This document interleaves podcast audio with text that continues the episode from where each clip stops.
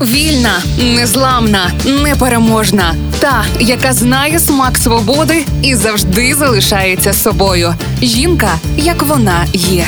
Про жінок, які змінили хід історії в програмі Ольги Телипської на Радіо Перше. Джуді Чикаго народилась вона у Чикаго у відомій єврейській родині. 23 покоління її сім'ї були рабинами. Вона авторка терміну феміністичне мистецтво і першої освітньої програми з феміністичного мистецтва у США. У своїх роботах використовує стереотипи щодо навичок жінок і чоловіків у мистецтві. Серед найвідоміших її робіт масштабна інсталяція Звана вечеря, яка належить до колекції Бруклінського музею. Звана вечеря це знакова робота Джуді Чикаго. Це трикутний банкетний стіл на 39 осіб. Кожне місце вшановує історично або міфічну жіночу фігуру художниць, богинь, активісток чи мучениць. У 1968 році на запитання, чому вона не бере участі у виставці California Woman in the Arts, Джуді відповіла: Я не буду присутня у жодній групі, яку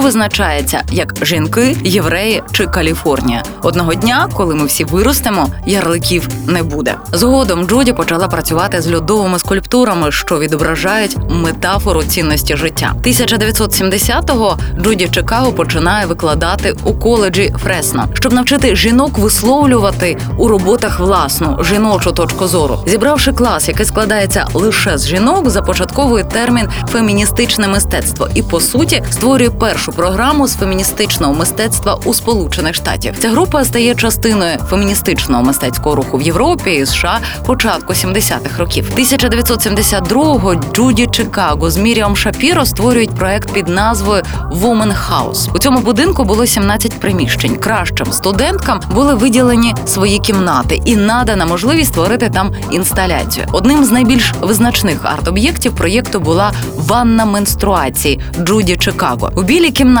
були розкидані закривавлені засоби особистої гігієни. Це був гучний експериментальний задум, а головне феміністичний. Поки Чикаго заробляла собі ім'я художниці і впізнавала себе як жінку, вона все менше відчувала свій зв'язок із своїм прізвищем Коен, а заміжньою була Геровіц. Вона вирішила, що хоче змінити своє прізвище на щось незалежне від чоловіків та зв'язки з ними через шлюб чи спадок. Власник галереї Рольфа Нельсона називав її Джуді Чикаго через її сильну особистість та акцент. Вона вирішила, що це буде її нове ім'я, і прагнула змінити його на законних підставах. Чикаго була шокована, дізнавшись, що потрібен підпис її нового чоловіка, що змінити ім'я на законних підставах. У результаті ім'я було змінене. І щоб відсвяткувати цю подію, Джуді позувала для виставки, одягнена як боксер у толстовці, на якій було написано її нове прізвище. У 1970-му вона також розмістила і плакат на персональній виставці в Каліфорнійському університеті, де було написано Джуді Чикаго знімає себе всі імена, накладені на неї чоловіками,